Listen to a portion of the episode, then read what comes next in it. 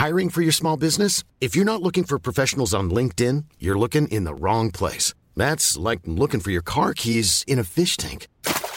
LinkedIn helps you hire professionals you can't find anywhere else, even those who aren't actively searching for a new job but might be open to the perfect role. In a given month, over 70% of LinkedIn users don't even visit other leading job sites. So start looking in the right place. With LinkedIn, you can hire professionals like a professional. Post your free job on linkedin.com slash people today.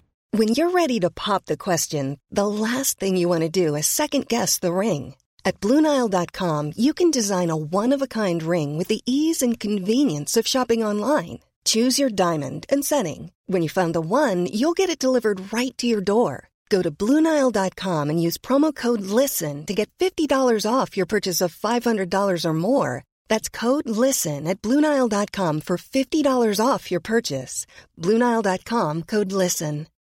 Millions of people have lost weight with personalized plans from Noom, like Evan, who can't stand salads and still lost 50 pounds. Salads, generally, for most people, are the easy button, right? For me, that wasn't an option. I never really was a salad guy. That's just not who I am. But Noom worked for me. Get your personalized plan today at Noom.com. Real Noom user compensated to provide their story. In four weeks, the typical Noom user can expect to lose one to two pounds per week. Individual results may vary.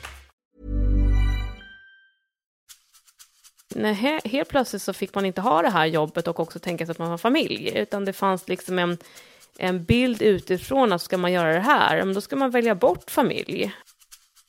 Eh, och eh, då brukar jag säga att jag tror 2018 i Sverige att det ska gå alldeles utmärkt att vara både företagsledare och kvinna.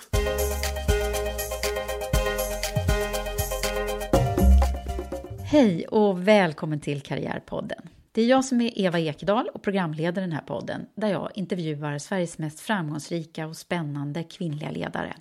För vi behöver ju fortsätta belysa fler kvinnliga förebilder. Och idag har jag den stora glädjen att presentera en av våra mest intressanta och aktuella företagsledare, nämligen Karin Lindahl, VD och ägare av Indiska. Vi kommer att få lära känna kvinnan som gick från managementkonsultjobbet på McKinsey till att bli VD och ensam ägare för butikskedjan, som var ett bolag som befann sig i kris.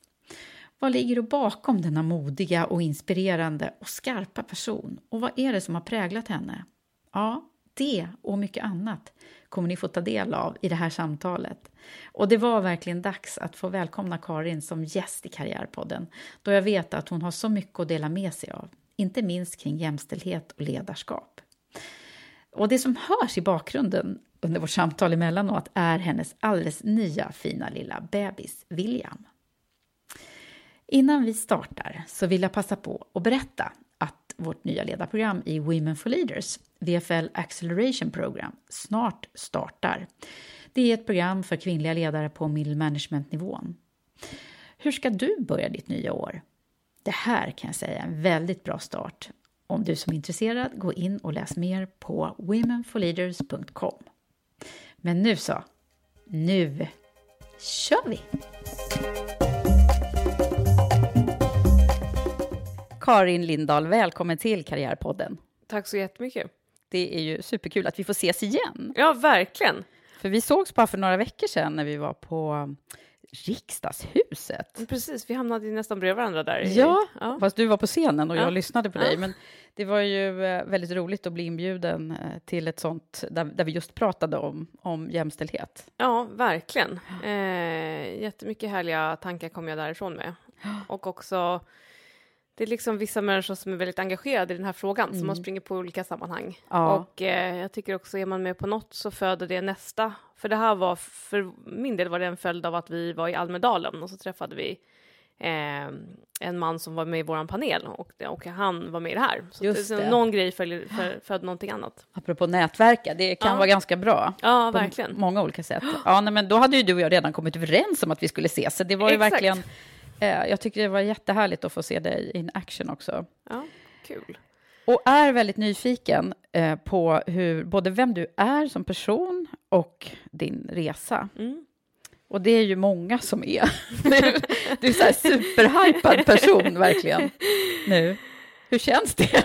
Ja, men- idrottsfrågan, vi ja, börjar med den. Precis. Eh, ja, nej, jag vet inte riktigt hur, hur jag har sett på det utifrån. Jag tycker, eh, jag tycker att det är jättespännande att få komma ut och prata om indiska och berätta vad vi gör och att vi ska tillbaka med varumärket och erbjuda eh, vackra saker. Så det tycker jag känns roligt att få prata om. Och sen så tycker jag också att det är en när man är vd och i mitt fall också ägare så tycker jag att man ska ta ett samhällsansvar. Och då kan man ju välja någon fråga som man går igång på. Eh, och då går jag igång på att eh, fler kvinnor ska våga ta ledande poster. Och att man då har någon position varifrån man kan påverka det.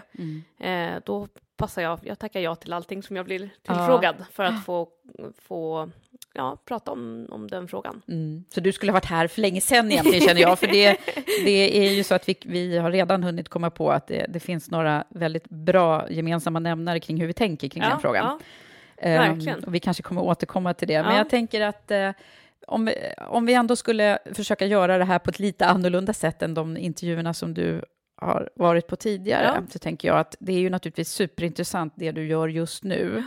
Ehm, men kan vi få en liten tillbakablick vem, Absolut. vem Karin är från allra första, Första början? början, absolut. Eh, ja, men eh, från allra första början, uppväxt här i Stockholm, väldigt stor familj, eh, sex syskon. Mm. Eh, uppdelat på två familjer då, mina föräldrar skilde sig tidigt, eh, men bodde nära varandra och eh, hittade eh, ny respektive och eh, det kom många syskon. Eh, Så en, en modern familj kan man ja, säga. Då. Mm. precis. Eh, så att jag är äldst i en stor syskonskara.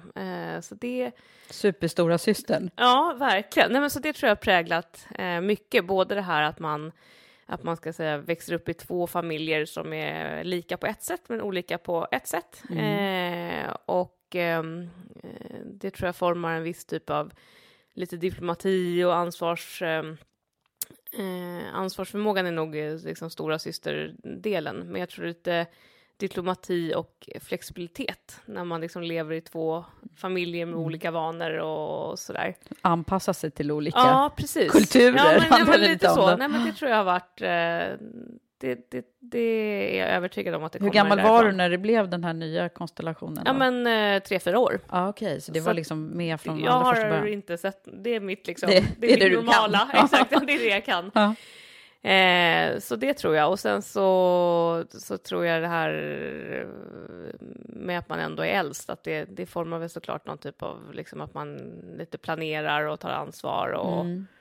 försöker se till att, eh, ja, att man hjälps åt. ja, att, du tog den rollen. Ja, nej, men det gjorde jag. Eh, och jag tror, det beror lite på ålder också, men min yngsta bror är 14 år yngre än mig, så vi är ganska liksom, det, det finns i alla åldrar. Ja, Eh, och då är man ju ganska gammal, så då kan man ju ta, liksom, hjälpa till ganska mycket. Men, men ehm, nej, men annars så... bodde, bodde du varannan eller hur gjorde ni? Ja, på, vi bo, jag bodde veckorna hos mamma och varannan helg hos pappa och sen så var det mm, dela upp. Eh, mm, pappa hade sportlov, mamma hade påsk. Ja, Eh, och- okej, och så det var så, så Mm. så det var så här, pappa hade nyår, mamma hade jul och så. Så det var liksom, eh, så att därför är högtiden också så ganska starkt förknippade med olika vanor hos olika Ja. familjer.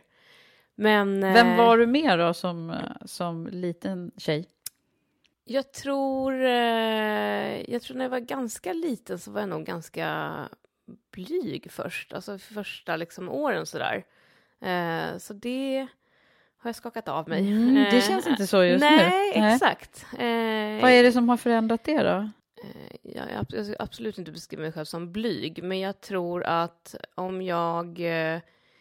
I alla sådana tester och så, så kommer jag ofta ut som, som jätteextrovert. Men eh, jag vet när jag var ny på, på McKinsey, där jag jobbade innan, så gjorde vi såna massa personlighetstester. Eh, och då kom jag då som vanligt ut som att jag är väldigt extrovert. Men då var det väldigt många i den gruppen som sa så här, "Jaha, men är inte du jätteintrovert? För att jag tror att när jag är ny i ett sammanhang så är jag inte den som går in och tar jättemycket plats från början. Jag Nej. tror att lite så... Du är lite analyserande Lite, först. ja, men lite så uh, late bloomer. Jag liksom mm, lyssnar in och liksom... Nej, jag, jag brukar inte vara den som... Och det kan man också få frågor i, liksom ledarskapet, att måste man alltid vara den som tar ledarhatten och sådär. Och det, det tror jag inte. Jag tror att jag är lite sådär att jag liksom lyssnar in först och Mm. försöker skapa en uppfattning och sen så liksom lite långsamt kommer in Just i det. gruppen. Och är det en kan ju också vara mer. bra, för då låter man andra liksom komma fram. Ja, men Mm. det är precis lite så att man inte behöver liksom höras och synas mest alla från starten. Nej, så när man Eh, tittar på dig i skolan, liksom, du, såg man dig hela tiden? Eller?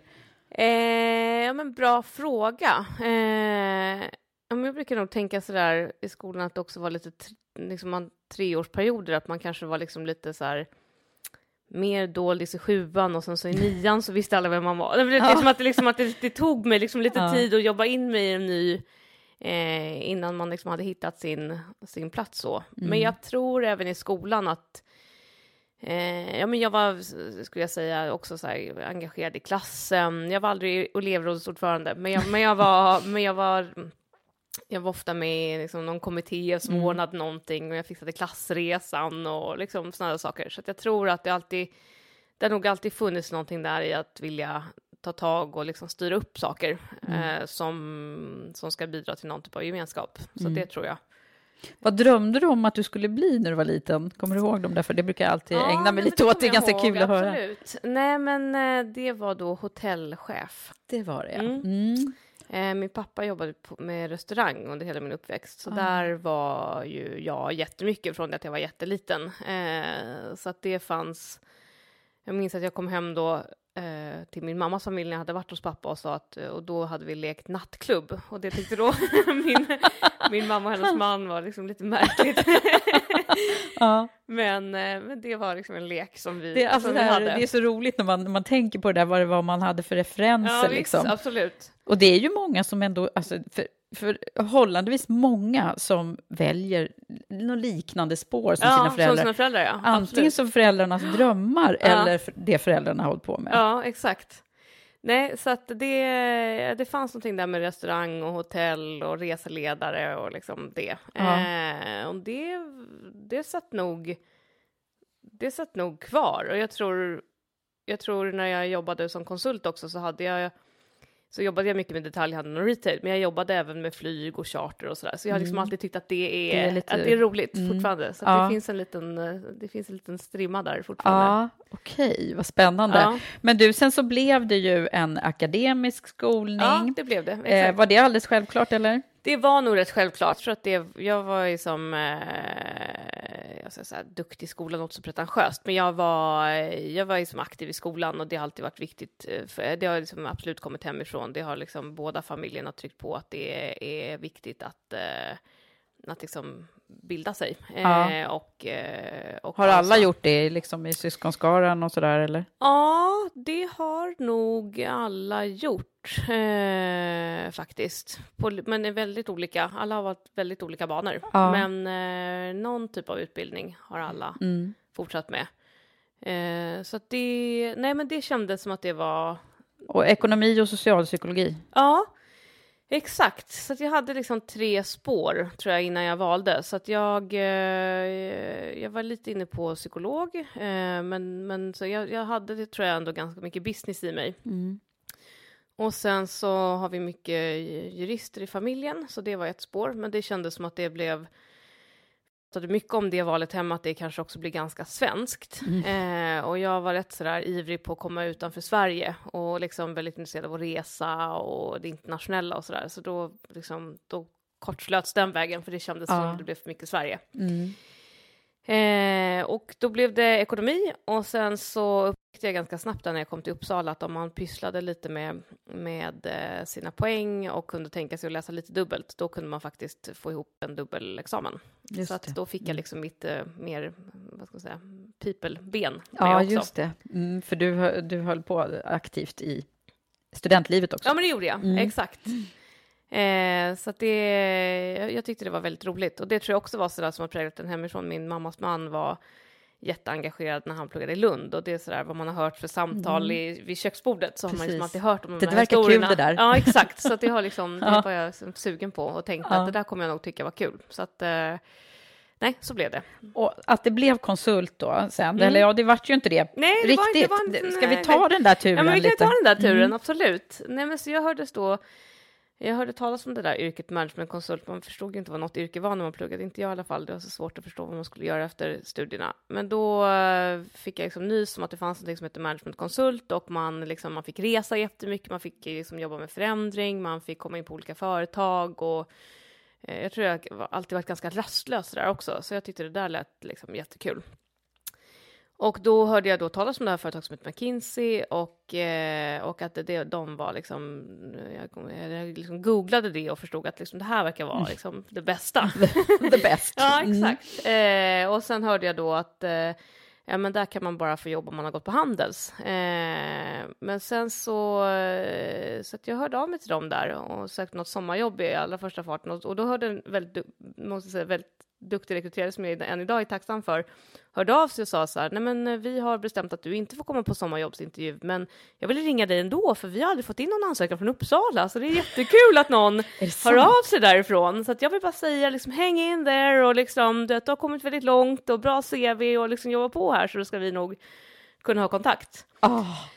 Är det sant? Ja, så det var liksom, det var verkligen, jag kommer fortfarande ihåg det. Jag var på utbyte i Spanien, jag kommer ihåg någon ringde och jag var så här, ja, de hörde ändå av sig och liksom, här finns ett litet... Det finns ett hopp! Ja, det finns ett hopp, så att det där, det där byggde någon typ av så här, nej men det här är men du kom inte in då? Nej, alltså. då kom jag inte in. Och sen så sökte jag, och sen så tog jag examen och så var det finanskris och så sökte jag igen och då fick jag komma på intervju och, och, tog mig hela vägen till sista, sista intervjun. Mm. Och sen så ringde de då precis innan jul och sa att nej, men det blev inte igen. Och så tänkte jag så här, tusan.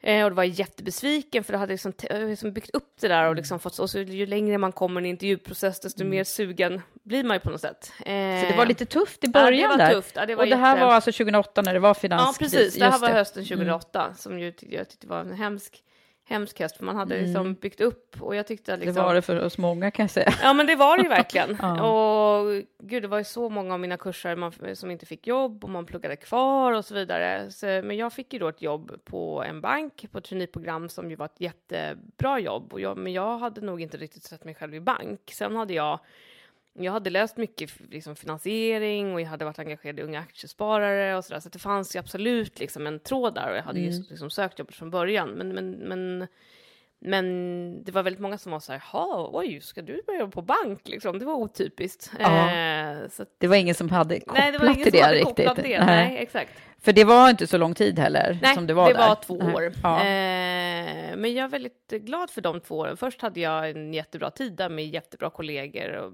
bra chef och, och sådär. Så det var liksom två väldigt bra år. Sen så var det, jag tror att det är bra med ett traineeprogram för att man kommer in på ett stort företag och får se ett företag från olika håll och kanter. Och det tror jag gör att man liksom man lyfter sig lite och mm. ser hur olika avdelningar hänger ihop på något sätt. Så det tyckte jag var väldigt nyttigt. Mm. Och sen så hade ju banken då också en som en liten intern konsultavdelning och då fick jag ju prova det här konsultjobbet och se om jag tyckte att det var så kul som jag trodde att jag skulle tycka. Och då fick jag ju lite blodad tand då och tänkte så här, men nu blev jag ju konsult ändå. Ja. Nu, liksom får jag, liksom, nu pekar det åt det här hållet igen. Så antingen söker jag igen och testar eller så, så liksom ger jag upp det och, så, och, och börjar jobba i en annan bransch.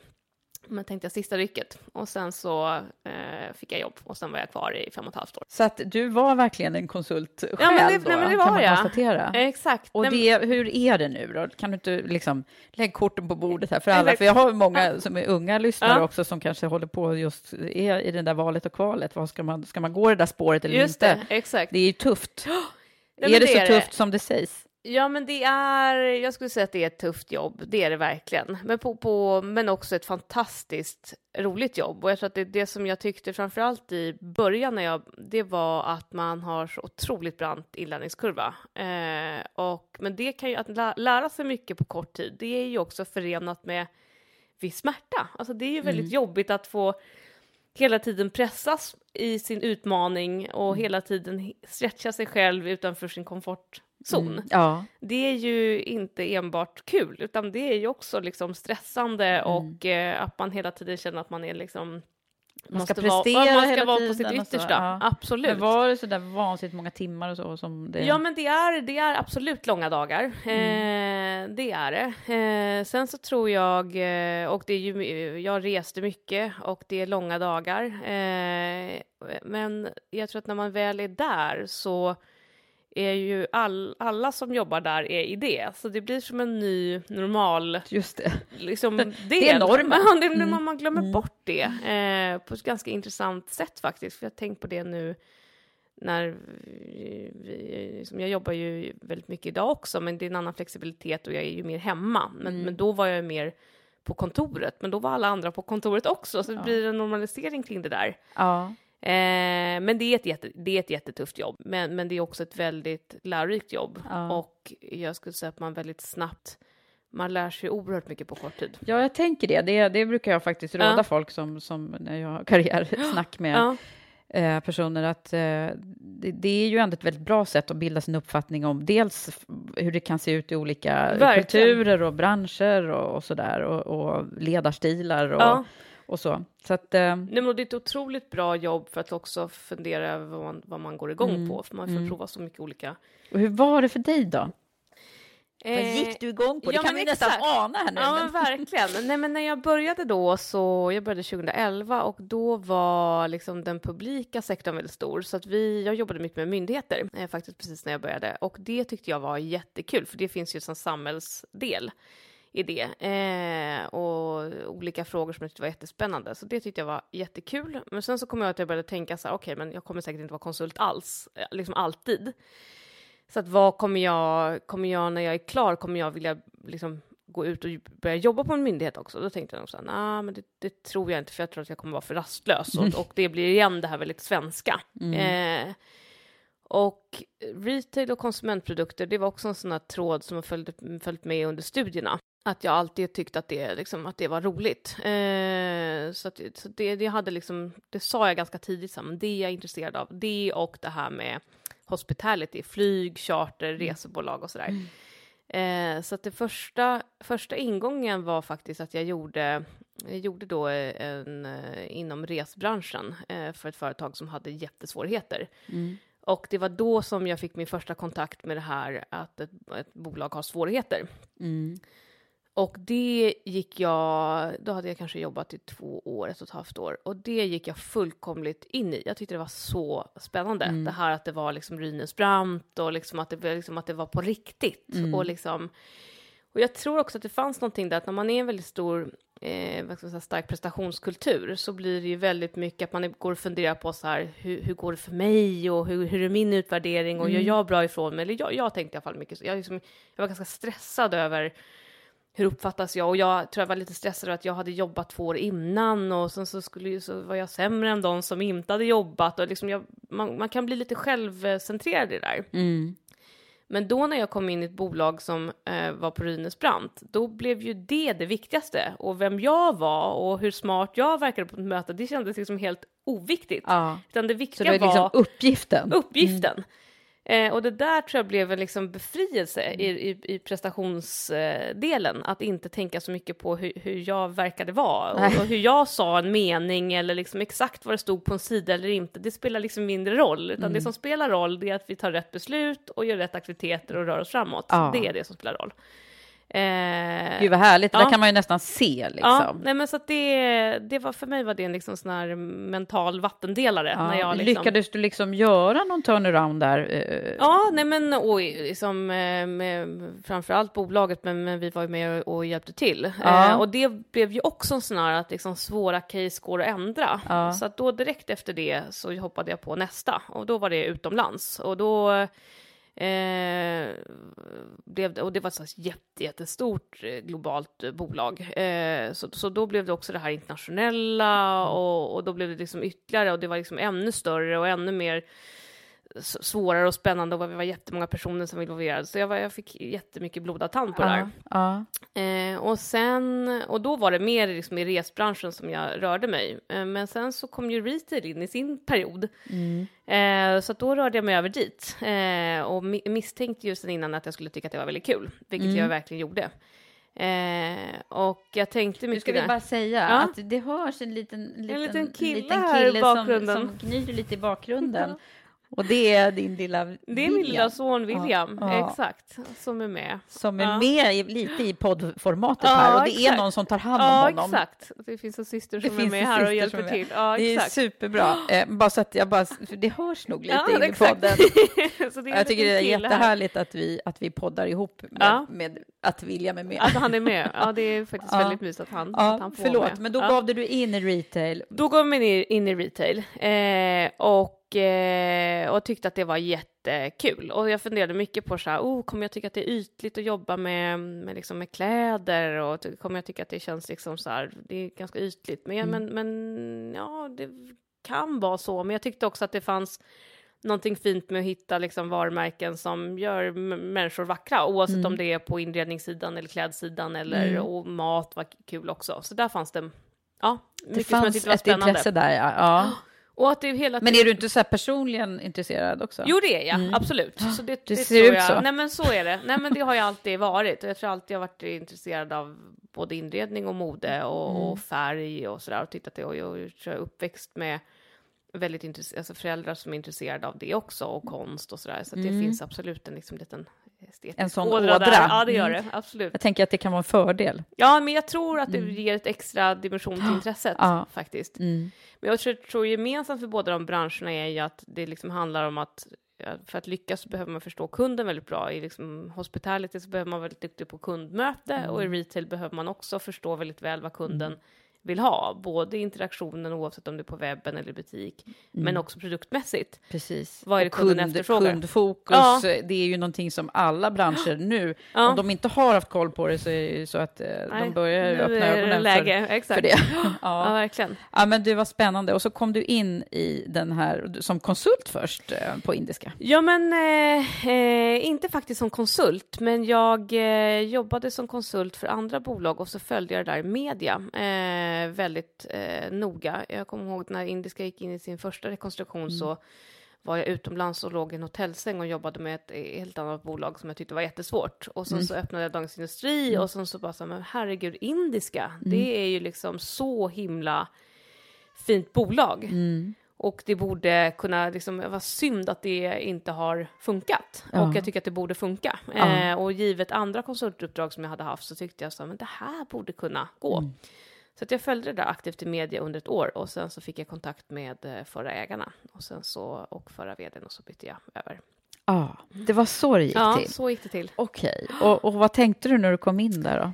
Nej, men eh, gud, första tre, fyra månaderna var ju, kommer jag ihåg, helt fantastiska. Det var, det var liksom eh, från att ha varit konsult och ett jobb som jag tyckte och som sagt såklart var jättekul, annars så orkar man inte stanna så länge, men så var det liksom så underbart att få komma ut och jobba liksom i det operativa. Jag tyckte det var så befriande och det kändes det var som snabbt till beslut och vi hade en bra plan och eh, försäljningen hade börjat vända och, och vi, liksom, vi, vi drog igång hur många saker som helst och jag kände att jag hade liksom jättemycket kapacitet och Nej, det var jätte, det var en fantastisk tid. Eh, och sen så där framåt vårkanten så började försäljningen liksom nagga eh, lite granna. Eh, och eh, vid sommaren där så blev jag tillfrågad om jag ville bli försäljningschef.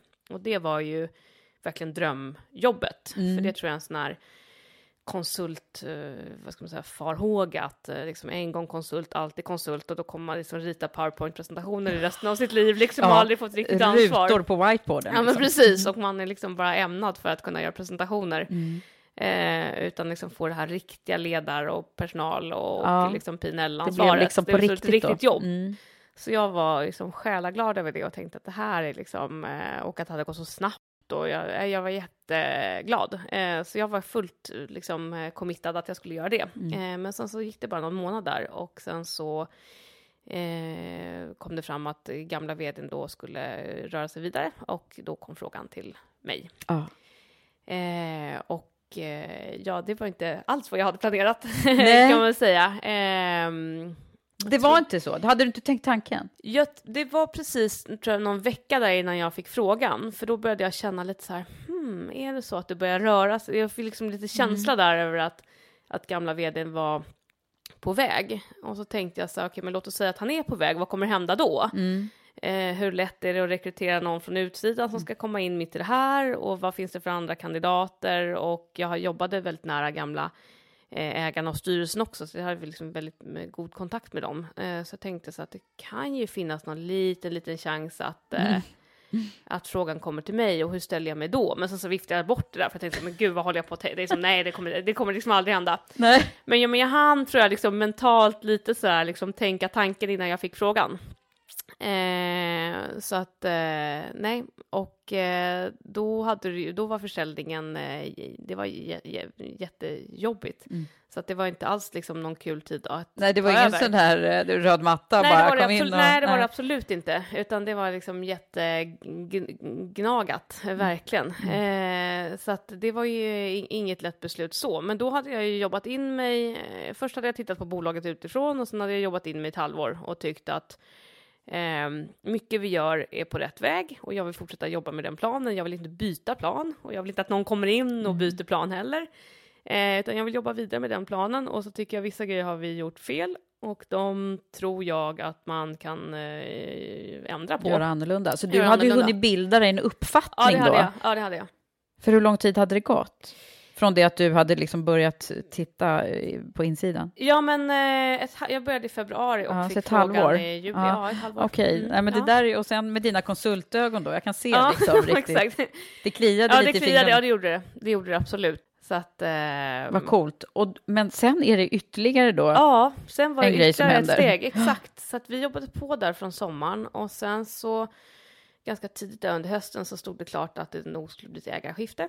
Eh, och då eh, var jag med i de diskussionerna, att hur skulle en ny ägarlösning se ut och vem skulle i så fall bli ägare på Indiska och eh, eh hur skulle bolaget då se ut i en ny ägarkonstellation? och parallellt med det så gick det liksom sämre och sämre för bolaget också. Och då i den diskussionen där framåt ja men det var väl när det hade gått eh, framåt september någon gång, då så eh, gav jag mig in i diskussionen mm, själv och mm. tänkte att det kan ju vara så att man faktiskt tror för mycket på det här så att man vill vara med. Det fanns ju en investerarfråga redan innan, så även liksom vd-skapet och när jag började på bolaget så var ju tanken att jag skulle investera i någon mån ja. för att kunna vara med och liksom vara med på en upp, uppgång. Ja. Eh, och det var jag väldigt, det var jag helt inställd på, mm. men, men det var ju då en, en mindre del. Eh, men du hade inte tänkt att köpa hela kakan? Det hade jag absolut inte tänkt. Eh, men jag har ju funderat på det både en och två, tre och fem gånger där hela hösten. Eh, för att man också sitter och analyserar vad som har blivit fel eftersom försäljningen gick åt fel håll. Mm. Och då tyckte jag kommer tillbaka till samma slutsats att det är i grund och botten en väldigt frisk kärna. Starkt fint varumärke, gammal fin historia ett relativt unikt uttryck om man gör det rätt. En stor kundbas med faktiskt 1,2 miljoner kunder som finns där ja. och någon gång har handlat på indiska eh, under de senaste åren. Eh, en liksom fin leverantörsbas i Indien där det finns mycket hantverk och bra marginaler. Eh, ett bra team som också tror på indiska och vill göra det här. Mm, det hade du också hunnit bilda en uppfattning om? Det hade jag också hunnit och mm. tycker väldigt liksom dedikerad butiksrörelse, många säljare som liksom lever och andas mm. indiska och vill att det här ska bli bra. Eh, och en, en växande e-handel och förhållandevis bra butikslägen. Så jag tyckte liksom att allt det här bra. Mm. Om man fick det och skulle starta ett nytt bolag så skulle man ju tycka att det var fantastiska förutsättningar. Mm. Eh, ja, och det så försöker jag påminna mig om. Exakt. Slog ja, till helt så jag enkelt. slog till. Så är det. Var du, var du var du aldrig nervös? Jo, jättenervös. Nej, men eh, det var inte många timmars sömn de där nätterna när Nej. man får grunna fram och tillbaka hur man skulle göra. Nej, det var, det var ju ett oerhört svårt val. Eh, och framför, jag tror både, både då i stunden, men jag tror att man, det är inte bara ett val man gör och så tänker man att det här ska jag göra ett litet tag, utan för Nej. mig var det ju så här, om jag gör det här, då ska jag leva med det här beslutet i väldigt många år mm. framåt, mm. och då ska jag committa mig till det här. Mm. Men samtidigt har jag känt professionellt att jag har ju valt väg. Jag vet att jag vill jobba med retail. Jag vet att jag vill göra med bolag som behöver göra en stor förändringsresa. Eh, mm. Jag tycker att det är jättekul med kläder och inredning, så att jag såg inte heller så här, om jag inte gör det här, mm. vad ska jag göra? Mm. Finns det någonting som jag kan tycka som jag är mer passionerad kring än det här? Mom deserves the best, and there's no better place to shop for Mother's Day than Whole Foods Market. They're your destination for unbeatable savings, from premium gifts to show-stopping flowers and irresistible desserts. Start by saving 33% with Prime on all body care and candles. Then get a 15-stem bunch of tulips for just $9.99 each with Prime. Round out Mom's menu with festive rosé, irresistible berry chantilly cake, and more special treats. Come celebrate Mother's Day at Whole Foods Market. When you're ready to pop the question, the last thing you want to do is second guess the ring. At Bluenile.com, you can design a one of a kind ring with the ease and convenience of shopping online. Choose your diamond and setting. When you find the one, you'll get it delivered right to your door. Go to Bluenile.com and use promo code LISTEN to get $50 off your purchase of $500 or more. That's code LISTEN at Bluenile.com for $50 off your purchase. Bluenile.com code LISTEN. I'm Sandra, and I'm just the professional your small business was looking for. But you didn't hire me because you didn't use LinkedIn jobs. LinkedIn has professionals you can't find anywhere else, including those who aren't actively looking for a new job but might be open to the perfect role, like me. In a given month, over 70% of LinkedIn users don't visit other leading job sites. So if you're not looking on LinkedIn, you'll miss out on great candidates like Sandra. Start hiring professionals like a professional. Post your free job on linkedin.com/people today.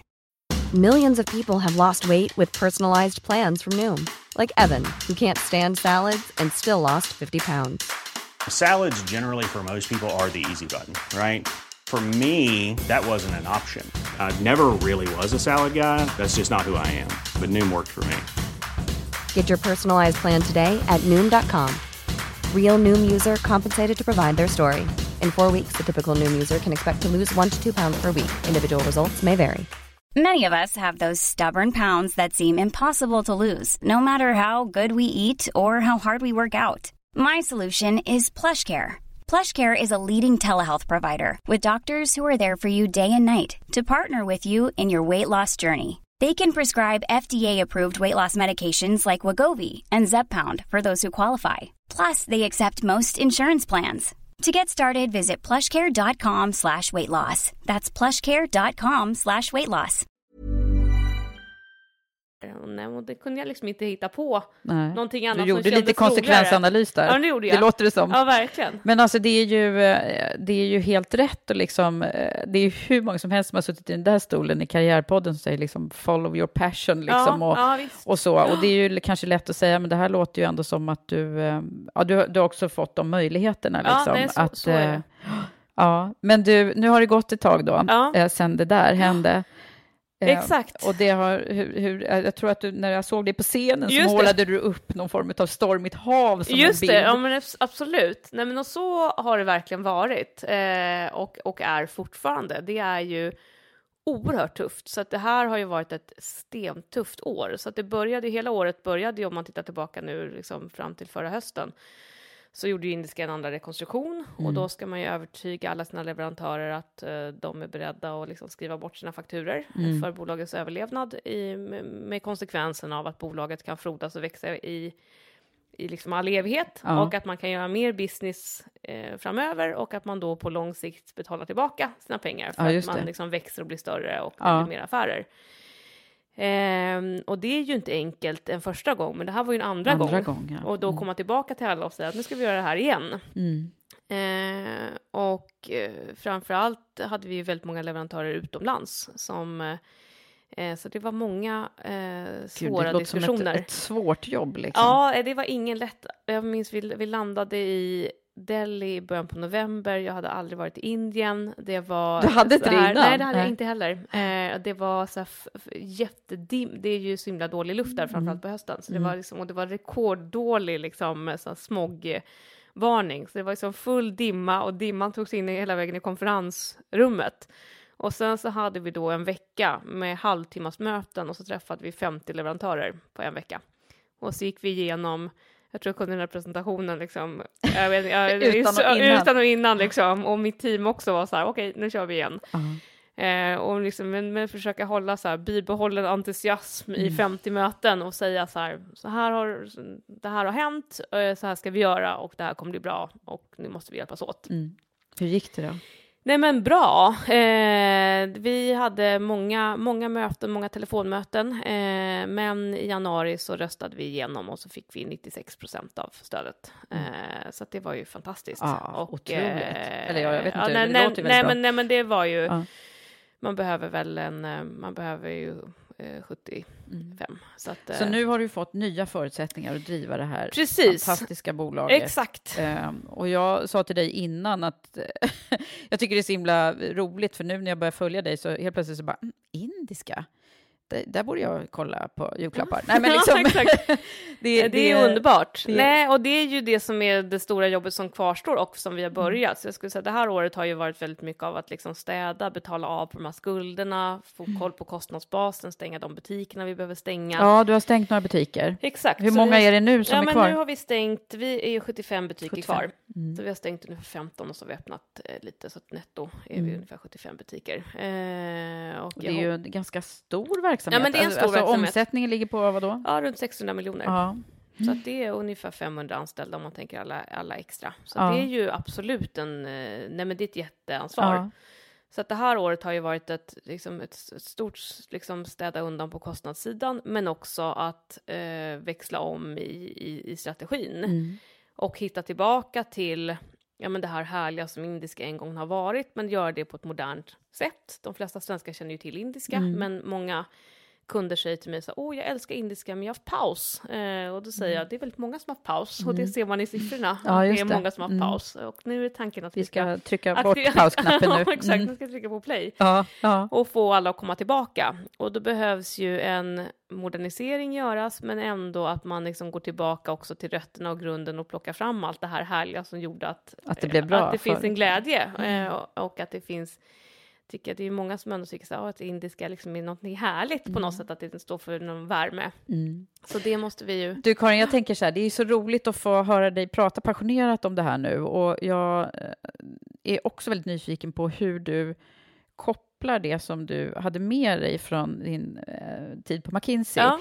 till det du gör nu. Ja och vad du gör annorlunda liksom. Ja, precis. Eh, ja, men det, alltså, det som jag har med mig är ju mm, liksom den problemlösningsförmågan. Att liksom bottna ner ett problem både med hjälp av analys och siffror, men också att lyssna på många och göra mycket kvalitativ analys. Så att när vi ställde om nu under året så jag har vi liksom tillämpat samma samma strategi som jag brukade göra mm. som konsult. Man mm. samma verktyg? På, ja, men liksom. samma verktyg. Man tittar på väldigt mycket data och går igenom alla försäljningssiffror om och om igen och kollar vad har sålt, vad har inte sålt och vad funkar, vad tycker kunderna om och vad kan vi, hur kan vi göra mer av det som de tycker om mm. och mindre av det som de inte verkar eh, tycka är vackert.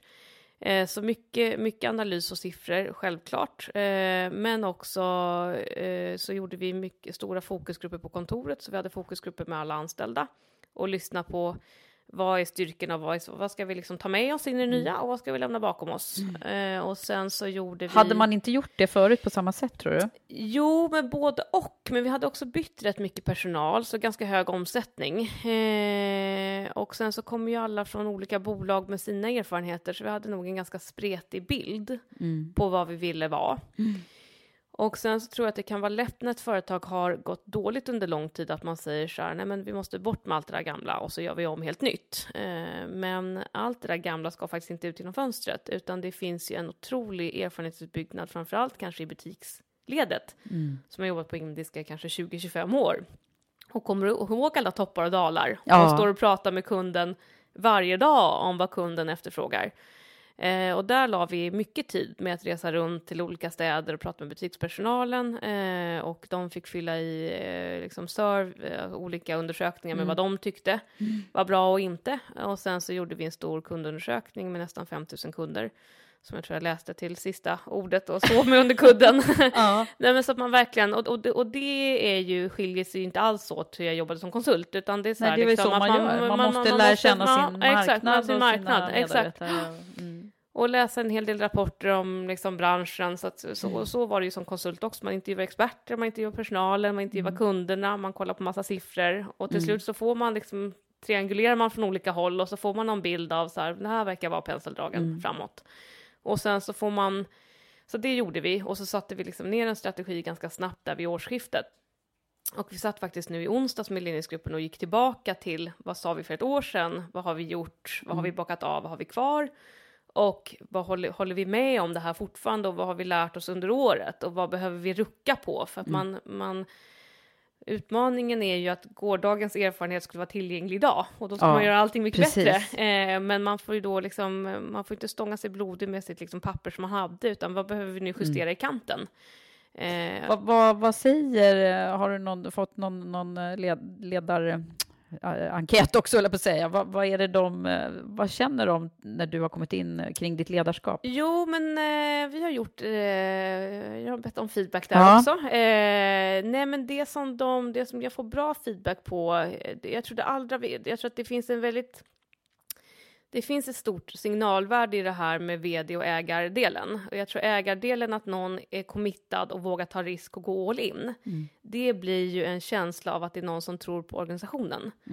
Och det har varit en viktig signal, tror jag också, i en organisation som har gått dåligt under länge. Man har bytt lite ägare, det har varit liksom lite vd-byte hit och dit, att det kommer in någon som säger så här, nej men jag tänkte ägna mig åt det här nu. Under lång tid. Och nu ska det här bli bra. Eh, det tror jag har gett, eller säger personalen har gett en känsla av att liksom, jag tror på dem och de tror på mig. Ja, alltså det är liksom, vi får liksom en, hand, där är en liksom- handskakning där Det är någonstans. lektion 1A i coaching Ja, ja. Eh, också. Ja. Det är ju verkligen det man behöver, liksom, få någon som tror på en. Som tror på en. Så det tror jag har bidragit positivt att det finns liksom så här, okej, men nu är det någon som står bakom det här och verkligen tror på det här Mm. i märgen så pass mycket att man har tagit risken att ta över hela Precis, alltet. signalvärdet är ju väldigt tydligt att du tror på det eftersom du går Nej, in med hull och hår själv Exakt. också. Ja, men verkligen. Ja. Så det har, varit, det har varit väldigt mycket positiva kommentarer om det. Och sen så det andra som har varit positivt är väl att jag eh, har försökt vara väldigt kommunikativ. Så att vi, eh, vi, lägger, vi spelar in en del filmer och lägger upp på Facebook. Eh, vi, jag skickar månadsmejl varje månad. Vi har månadsmöten. Eh, ja, men jag har ju försökt vara ute och prata om indiska i media eh, och att det blir en dialog där. Jättemånga poddar. Ja. Eh, Nej, men jag tar varje chans jag får och, och kommer ut och prata om att vi ska göra någonting eh, nytt.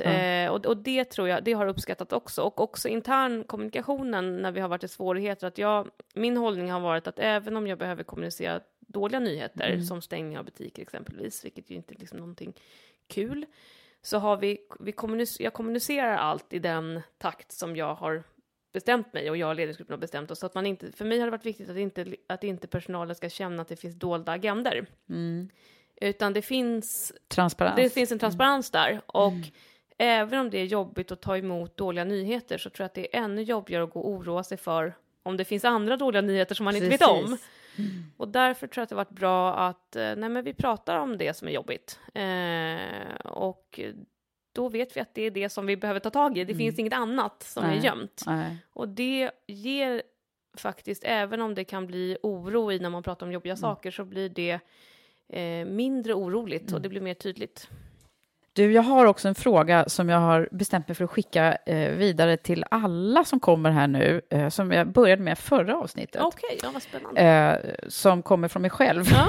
Eller den, den är kopplad till det vi, arbetet vi gör i Women for Leaders, där Ja. vi ju driver väldigt mycket av eh, tankar kring eh, det, det moderna ledarskapet, alltså det ledarskapet som vi tror att vi kommer behöva göra mer av i framtiden. Ja. Så att min fråga är då, liksom, vad, när, du, när jag säger det moderna ledarskapet, vad, vad tänker du på då att det kommer att krävas ännu mer av i framtiden? Oh, vad spännande. Eh, ja, oh, vad spännande. Eh, nej, men jag tror eh, ja, men olika saker. Jag tror kund, eh, kundfokuset och liksom besattheten över att förstå kunden, för att det är så otroligt hög konkurrens i de flesta branscher och verkligen i våran bransch. Så att jag tror att den här liksom, eh, kundfokuset och, och få in kundfokuset i organisationen och få upp kärleken för kunden. Det, det tror jag kommer vara jätteviktigt. Eh, sen tror jag liksom dialogen. Eh, och den här dialogen med att, eh, att tro på sina anställda eh, och att tro att de har någonting viktigt att säga. Eh, och det var någonting som jag tänkte mycket på när man var konsult, att man kom in och så intervjuade man personalen och så tittade på, på siffrorna och så sammanställde man den i ett bra liksom, format. Och så säger kanske en ledningsgrupp så, men det här är fantastiskt, det här visste vi inte om. Och så tänker man så, men egentligen har vi berättat för er vad er personal redan Mm. Ja. visste. Ja. Eh, och, och där tror jag just den här eh, Så sätta dialogen- personalen mer, eller Ja. liksom medarbetarna mer i ja, fokus. mer fokus och, och lyssna på dem. Mm. Eh, och lyssna på och ha en nyfikenhet för vad de har att säga. Mm. Eh, det tror jag. Eh, och det är liksom den dialogen. Så en lyhördhet. Ja, liksom. exakt. Mm. Eh, och sen så tror jag väl också liksom lite snabbhet och, och, och kreativitet. Eh, och ett ganska... Jag vet inte om det är liksom det moderna ledarskapet eller inte, men jag har tänkt på att det jag tänkt på apropå skillnader också med liksom om man säger ledarskap till konsultverksamhet. Mm. Det som jag tycker att jag tar med mig därifrån som jag tycker är bra, det är ju att där jobbar man ju team och i små projekt, så ledarskap blir väldigt nära. Man sitter alltid i samma rum, man hjälps åt, man ritar på tavlan, Mm. man tar beslut varje dag, varje minut. Eh, och man är liksom väldigt inne i det. Så war room. Ja, men det, blir, det är verkligen så. Mm. Eh, och det där, liksom närheten till teamen, det tror jag skapar en väldig effektivitet. Eh, och det, det, det har jag tagit med mig nu också, just den här att man, att man inte distanserar sig för mycket, Mm. utan att man liksom är uppe och Så du, ritar du liksom ihop försöker och vara lite operativ ner, Ja, med olika nej men så, så, är, så är det. Och sen behöver jag också lära mig att liksom man, man inte kan vara överallt. Men, eh, men jag, jag har också värdesatt det hos mitt eget team. Vi brukar prata, jag har sagt att jag rekryterar inga direktörer utan bara doers. Mm. Utan jag vill inte ha några som sitter i ett rum och bara tänker och på höga liksom så här, nej men jag är så senior så jag har de här fina uppgifterna. Mm. Utan jag tycker att det är underbart det här att liksom alla ska kunna Eh, alla ska kunna gå ut och jobba i en butik exempelvis. Eh, och därför jobbar vi nu med att var tredje månad så är hela, hela huvudkontoret, inklusive ledningsgruppen, ute och jobbar i butik. Mm. Och det är en väldigt bra bra. grej, både för sammanhållningen såklart, men att vi lär oss så sjukt mycket Ja. varje gång som vi är Mm. ute. Och ledningsgruppsmötet efter att man har varit ute i butik är alltid jätte energiskt, för alla har så mycket tankar på Ja, förbättringsgrejer. och då kommer man liksom med nya ja, ögon. nya ögon. Det där är superbra. Det låter som det är väldigt långt ifrån det gamla hierarkiska Ja, ja, som du nej, beskriver nu. Eh, superspännande Karin. Du, jag tänker på en annan sak som vi måste eh, ägna lite tid åt i den här, det, liksom- jag riktigt sitter och hoppar här i poddstolen därför att jag vill prata med dig om dina tankar kring eh, jämställdhet.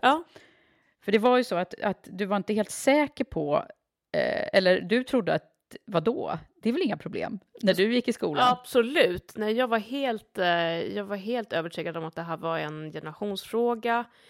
Och jag tror aldrig i skolan eller på universitetet, jag har liksom aldrig... Nej, jag har aldrig varit störd över den här frågan. Jag tror, jag har ju mycket, två då, jag brukar säga att jag har två, två papper eh, som alltid har varit jätte, liksom, stöttande. Jag har flera bröder, jag har alltid haft jättemycket av mina nära vänner har varit killar.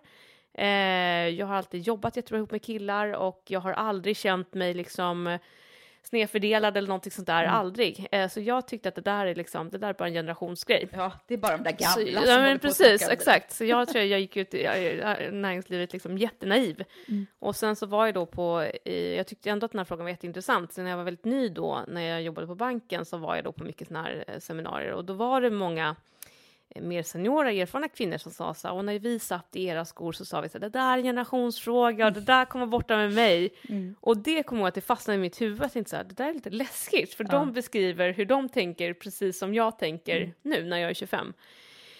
Eh, och eh, jag är ju absolut jätteförvånad nu tio år senare när jag har jobbat i Mm. tio år och i 35 att eh, oj oj oj att det inte har kommit längre. Mm. Jag trodde absolut för tio år sedan att det här skulle vara en icke-fråga. Ja. Eh, och det är det inte. Men du har ju massa liksom, konstruktiva, där delar vi ju verkligen det här med att vi kan inte, visst det är för jäkligt, det vet vi, Ja, siffrorna. Eh, men vad är, det för, vad är det för tänk som du tycker att man ska liksom anamma kring den här frågan? Ja, nej, men- Både som man och kvinna och, och ledare eller icke-ledare. Ja, men liksom. precis. Eh, nej, men jag tror om man börjar med, om man börjar med, sig, med sig själv, vad man ska liksom göra mer av som, som kvinna, om man säger så, så tror jag att det är det här att våga, våga, ta, våga ta utmaningar, eh, våga söka jobb och utmaningar som är svårare än vad man tror, att man inte håller tillbaka sig själv. Och, att, och våga ösa på. Jag vet att jag ganska tidigt när jag pluggade så bytt så fick jag en CV-mall av en, en, en manlig kursare. Och så kom jag att jag läste det här CVt som var hans, och så tänkte jag så här, men är det här, är det här han? liksom, jag känner inte, vi känner varandra jättebra, men Ja. liksom, jag, det här är en annan person. Men sen så, så liksom, när man läser det så här, jo men just det, han har gjort de här grejerna. Han men han förstärkte liksom, han lite förstärkt på liksom otroligt skickligt sätt. Eh, och så tittade jag på mitt eget CV som jag egentligen, jag tyckte egentligen att jag hade liksom bättre meriter än vad han hade, men det var helt platt jämfört med och det där kom, var jag ju tvungen att kolla på för vi sökte samma jobb och han gick vidare i intervjuerna och jag gick inte vidare. Och jag tyckte det var så konstigt för jag hade ju jättebra...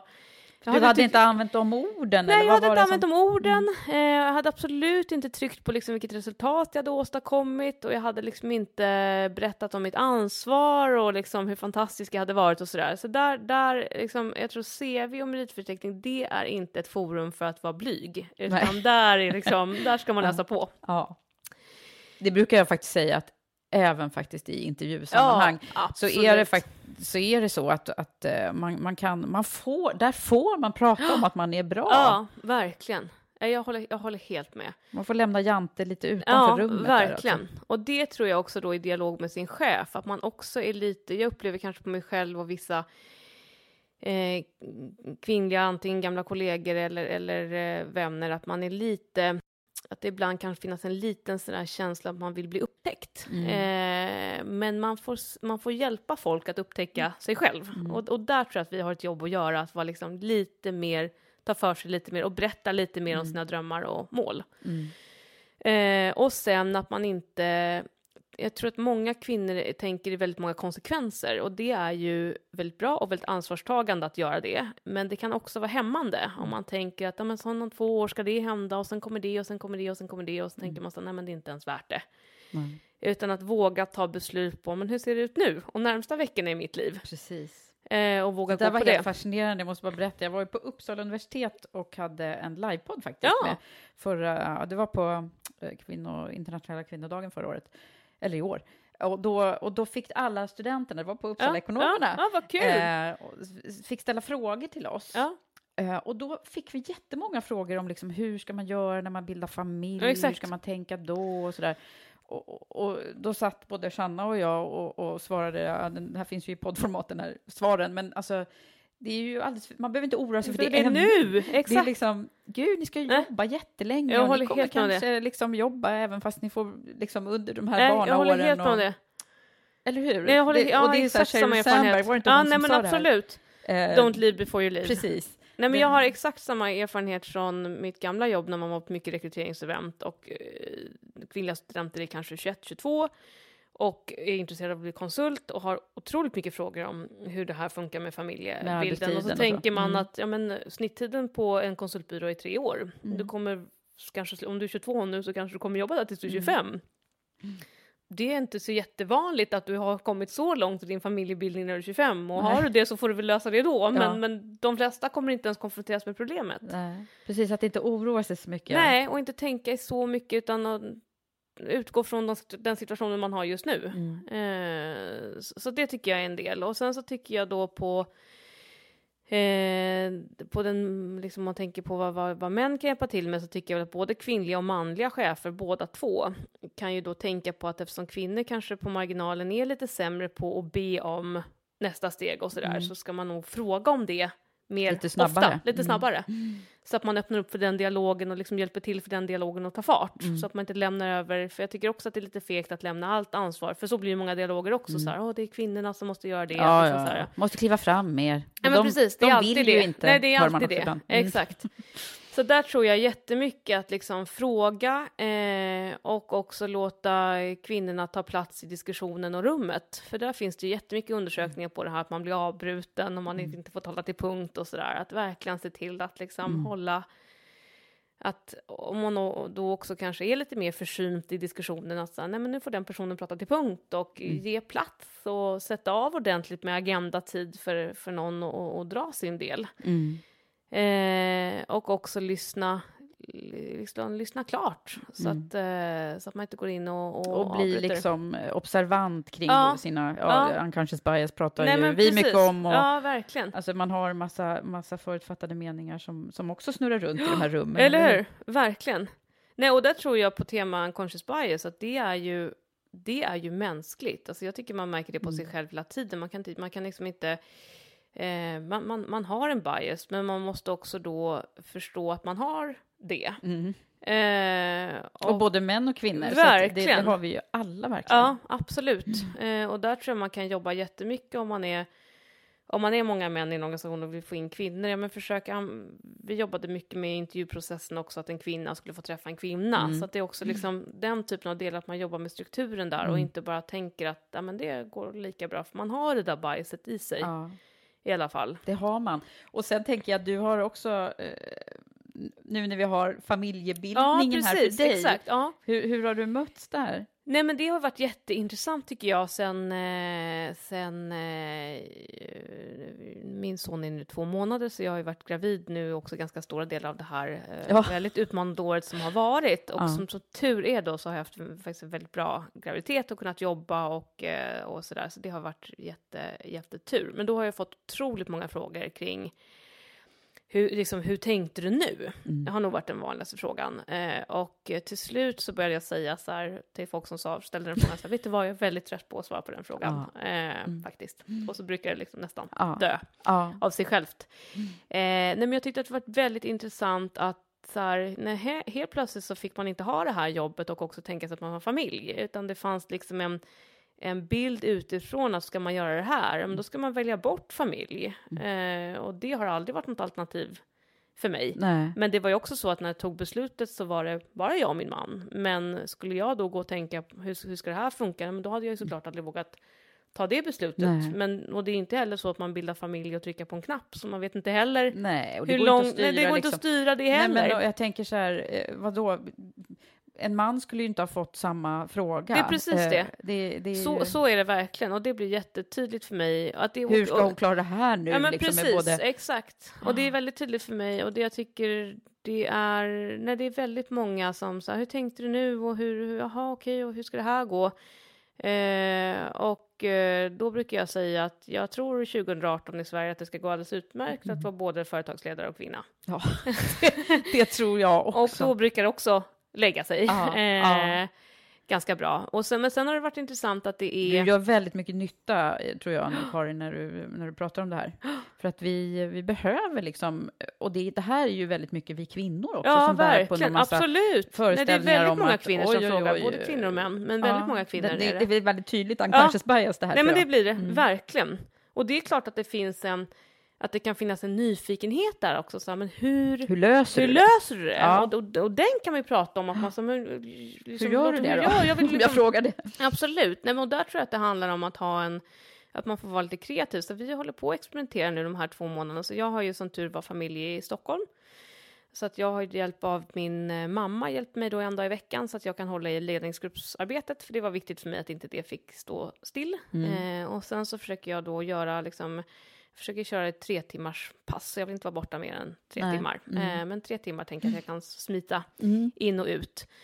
Eh, och sen så går ju väldigt mycket att göra på telefon, eh, så att där kan man ju lösa det allra mesta. Eh, det som inte går att göra på telefon är att kolla på kollektionerna, så att då åker Då- jag in eh, ja. och då får William vara med i en liten sele. Han är med. Han är med och kollar på kläderna. Ja, han kommer och bli extremt modemedveten. Ja, verkligen, exakt. En riktig, eh, ja, absolut. Eh, nej, och sen har vi faktiskt kört en eh, hel del möten hemma hos mig. Mm. Eh, att jag känner att jag vill inte sätta mig i bilen och åka in och jag vill inte vara iväg från honom, utan då, då får folk komma hem. Eh, och sen... Mm. Det funkar eh, utmärkt. Ja, och det du kom funkar. ju hem till mig här nu också Ja, precis. Nej, men och det funkar faktiskt väldigt bra, både med liksom en, men vi har haft eh, vi hade hela marknadsteamet eh, hemma hos vid köksbordet här för två veckor sedan. Eh, och jag menar, det finns ju eluttag och man kan kolla på datorn Mm. och nej, men det går alldeles utmärkt. Eh, och sen så får man anpassa efterhand. Så jag måste säga att jag är väldigt, eh, väldigt glad i hur det har funkat innan och att vi också har väldigt många engagerade föräldrar i vår ledningsgrupp. Så att det känns som att det finns ett alla där vill också kunna vara föräldrar och Mm. ha ett spännande jobb. Eh, och alla där har också hämtning och lämning och fotbollsträningar och så vidare, Mm. så att alla har sitt. Ja, det blir Eh, liksom förståelsen för varandra. Ja, det blir det. Verkligen. Bra, alltså. Ja, absolut. Mm. Härligt att höra tycker jag. Så där var det inte när jag hade en liten rackare. Nej. Eller två Nej. små rackare. Men, eh, men du, eh, nu så ska vi summera lite Ja. snabbt och då tänker jag så här att du har ju sagt så himla många bra saker, men det är en sak som jag hoppas att eh, du också kommer att skicka med och det var nämligen en sak som jag hörde dig säga på scenen och som jag också hör, har hört när jag har snabblyssnat på andra poddar du har varit med i, som talade direkt till mig, nämligen som entreprenör och det var a failure is not an option. Eh, därför att det, alltså som, som jag som då är Stämmer. entreprenör och bygger bolag, för mig var det bara så här, yes, Ja. när du sa det. Ja. Eh, så nu, här- nu hjälper jag dig Ja, med vad att roligt, det blir en av de grejerna som du ska säga nu. Ja, verkligen. Nej, men det är verkligen vårt eh, och mitt mantra. Att eh, det går inte att, att tänka på plan B och plan C, utan Nej. det är för oss och indiska så är det en plan. Mm. Och det är att vi ska vända runt det här bolaget, vi ska sätta det på marknaden igen. Och det ska bli eh, mycket vackra produkter som skandinavierna vill ta hem eh, till sitt hem eller ha på sig. Och Mm. det är den enda vägen är att vi ska lyckas med det. Mm. Och eh, det är klart att man känner tvivel. Men i det här tvivlet så måste man hela tiden vända, men vad gör vi åt det då? Mm. För att det är liksom, eh, ska man och inte lägga liksom tillstymmelse till energi kring så här, "Åh, ska vi lägga ner nu igen och så där, utan nej, Mm. det ska gå. Mm. Och vi lägger all energi, och jag lägger all energi på att eh, det måste gå. Och det känner man ju genast att det kommer ju göra det när du har den här iven och brinner för det. Och jag kände att det, det, det kommer gå bra för mig också nu. Ja. För att jag, nej men eh, det, du talade verkligen till mig i rätt Ja, ögonblick ja, nämligen. Ja, Eh. Men du, annars dina sista här, tips eller det du vill skicka med? Nej, men det jag vill skicka med är väl att det finns så himla mycket spännande, tycker jag, i att vara passionerad över sin, sin professionella, eh, över sin professionella karriär, tycker Mm. jag. Sen så är, mm, tycker jag att det är underbart med liksom det sociala och familj och allting, men jag tycker att oavsett om man jobbar två timmar om dagen, fem timmar om dagen, åtta timmar om dagen eller tio timmar om dagen eller vad man nu väljer, så är ju arbetsplatsen en så himla viktig del. Alltså det är så många timmar per dygn som man spenderar på sitt jobb, så att det måste vara, tycker jag, någonting som man går igång på och som man är utmanad av och som man stimuleras av. Och då blir man också mycket lyckligare när man kommer hem, Ja. för att man, är, man, man har någonting där. Och då tror jag att ju snabbare man kan komma fram till den här, apropå passion, vad det är man går igång på och ägna så mycket som möjligt av sin tid åt någonting som man både tycker att man är hyfsat bra på och tycker är kul, desto bättre kommer det bli. Och man kommer alltid... Någon klok person sa till mig att om man inte om man inte utgår från det utan utgår från någonting som är liksom rätt eller någon sa eller någonting som är fint eller det är liksom rätt av allmänheten eller sådär. Då kommer man, och så ska man tävla mot dem som har valt att eh, jobba med sin passion. De kommer alltid ha en extra växel Mm. att lägga in, för de har det. För det Mm. har man när man, när man har ägnat sig åt någonting som man tycker är kul. Mm. Och det kommer bli jädrigt tufft att tävla med dem då, för att de har den här extra energin. Eh, och det, det tror jag var det som fick mig att våga satsa på det som jag går igång på. Mm. För att jag tänkte att det kommer aldrig, jag kommer aldrig bli lycklig och jag kommer alltid ha mycket svårare Mm. om jag kämpar med någonting som jag inte riktigt naggande där Nej, inne känns bra. Man måste brinna för det Ja, man- så är det. Och det tror jag är det som hjälper mig nu och hjälper mig att känna mig övertygad Mm. att, eh, och gör att man har den här extra energin att knuffa in. Ja, men precis, och det blir ju ett, ett, ett win-win på något sätt Ja, och en exakt. positiv spiral Ja, det blir det. Ja, ja, stort lycka till, Ja, Karin. men tack snälla Mm. och så kul att vara här. Stort tack. Tack Karin, vilken otroligt spännande resa du har gjort och gör med indiska och med dig själv. Hoppas att du som har lyssnat blev lika inspirerad som jag blev. Och sen sist vi hördes så har det ju hunnit bli nytt år och nu är jag säker på att det är många som sitter där och planerar och också börjar sätta upp mål både för sig själva och vad som ska hända i karriären. Och vet du att då kommer Karriärpodden att finnas där med ny input och support under hela året, precis som tidigare med ett nytt avsnitt varannan tisdag. Och tack för att du följer och lyssnar på Karriärpodden. Och om du gillar det vi gör, gå gärna in och skriv en recension på iTunes, för det hjälper oss att fler hittar till oss. Men ha det nu så bra så hörs vi snart igen. Hej så länge!